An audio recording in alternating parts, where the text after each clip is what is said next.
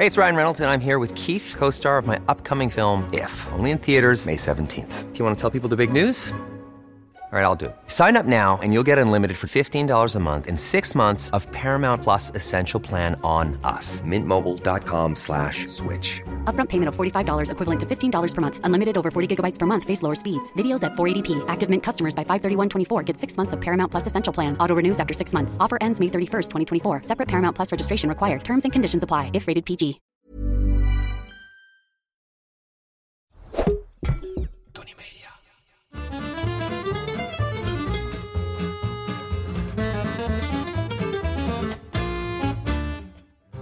Ik ben Julius Jaspers en ik ben meer dan dol op eten.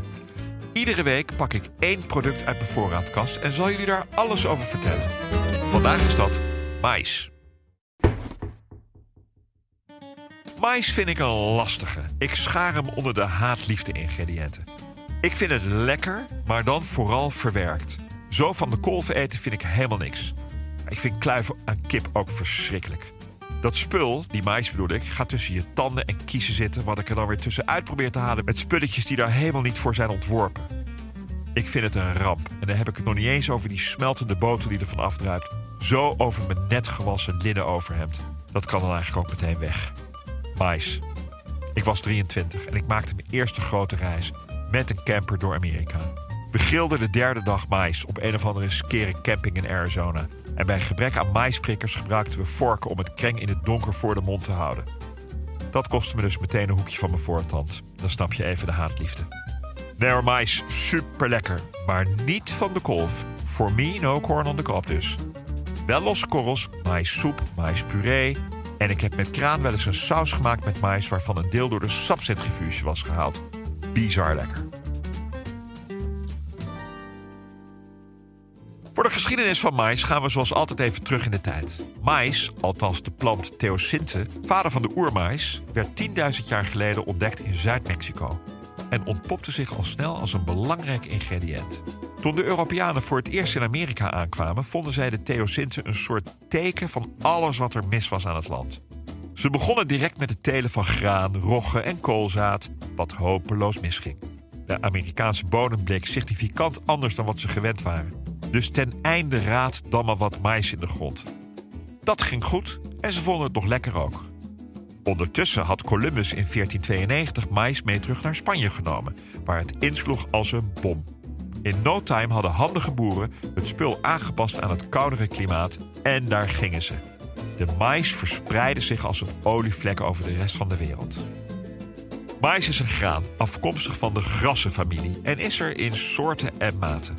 De mais die wij eten, van de kolf of uit pot of blik, heet suikermais en wordt niet aan de varkens gegeven.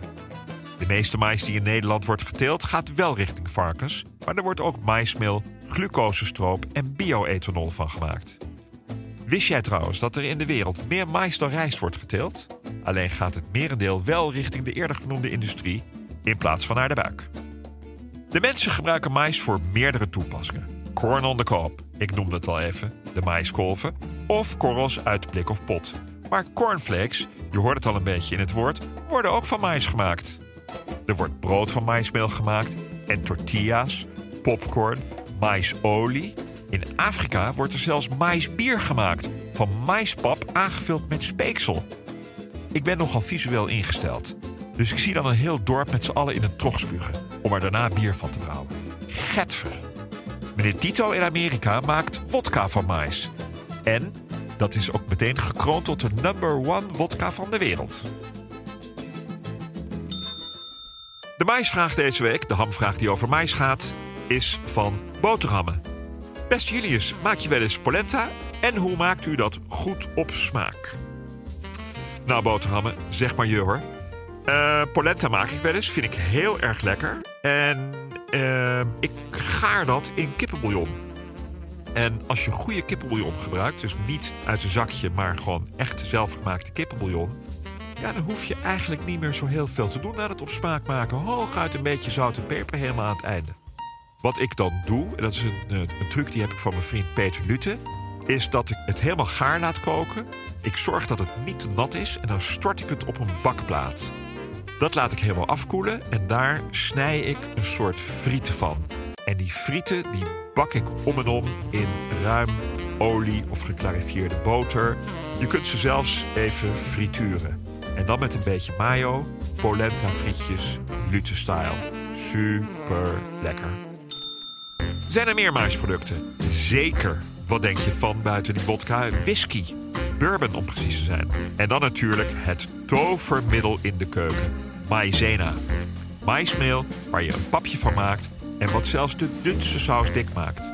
Totaal geen schande om te gebruiken. Toevoegen aan de saus of soep en een minuutje laten koken. Diezelfde maizena kun je overigens ook goed gebruiken als droog shampoo. Een lepel maizena mengen met een lepel baking soda voor blond haar... of mengen met een lepel cacao voor donker haar en goed op de haarwortel strooien.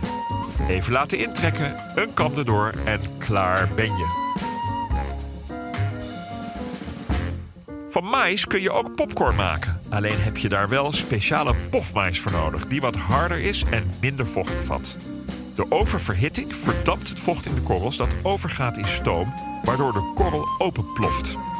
Heb je geen popcornmais, dan kun je poffen wat je wil. Het wordt nooit wat.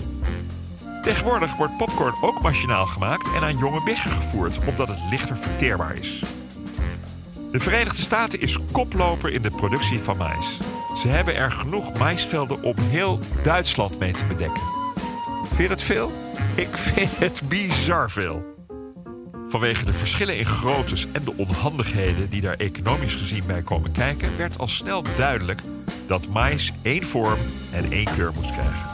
Tijdens de wereldtentoonstelling in 1893, om het 400-jarige jubileum van Columbus' ontdekking van Amerika te vieren, won de teelt van boer James Reed's Yellow Dent Corn de hoofdprijs, het blauwe lintje. Sindsdien ziet alle consumptiemais eruit zoals het nu in de supermarkt ligt. Je kunt verschillende soorten mais kopen. Blik en glas zijn al gaar. Uit de vriezer hangt het erom, maar dat staat op de verpakking. Gevacumeerd bij de super is ook voorgegaard. Een paar gaatjes erin prikken en een minuut of wat in de magnetron en ze zijn warm. Maar zijn ze ook lekker? Zelf koken is nog altijd het beste. Opzetten in koud water met een schep suiker en een minuut of tien tegen de kook aan. Even checken met een korrel of je de garing goed vindt en ik ros dan in één keer alle korrels eraf. Om ze nog even met een klont boter en wat zout door de sauspan te halen. Heerlijk. Nog even een berichtje van je diëtist, maar van mais val je niet af.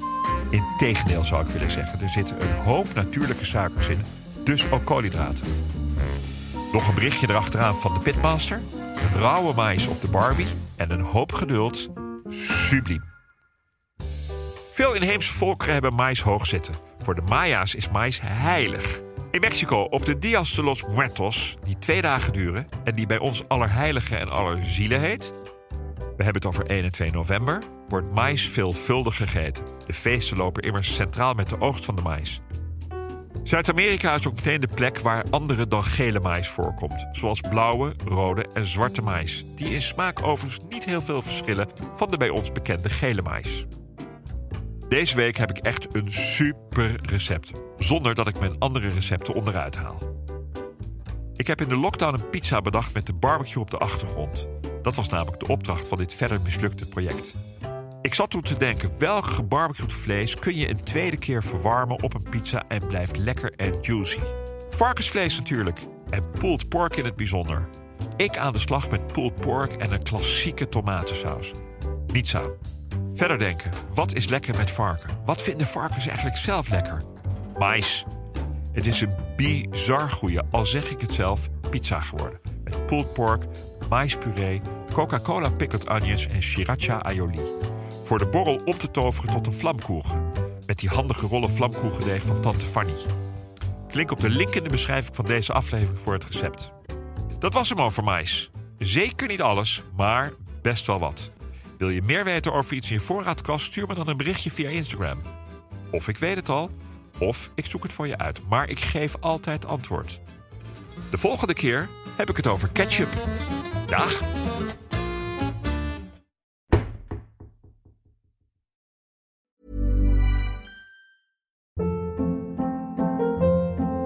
Hold up. What was that? Boring. No flavor. That was as bad as those leftovers you ate all week. Kiki Palmer here, and it's time to say hello to something fresh and guilt-free. Hello Fresh. Jazz up dinner with pecan-crusted chicken or garlic butter shrimp scampi. Now that's music to my mouth. Hello Fresh. Let's get this dinner party started. Discover all the delicious possibilities at hellofresh.com.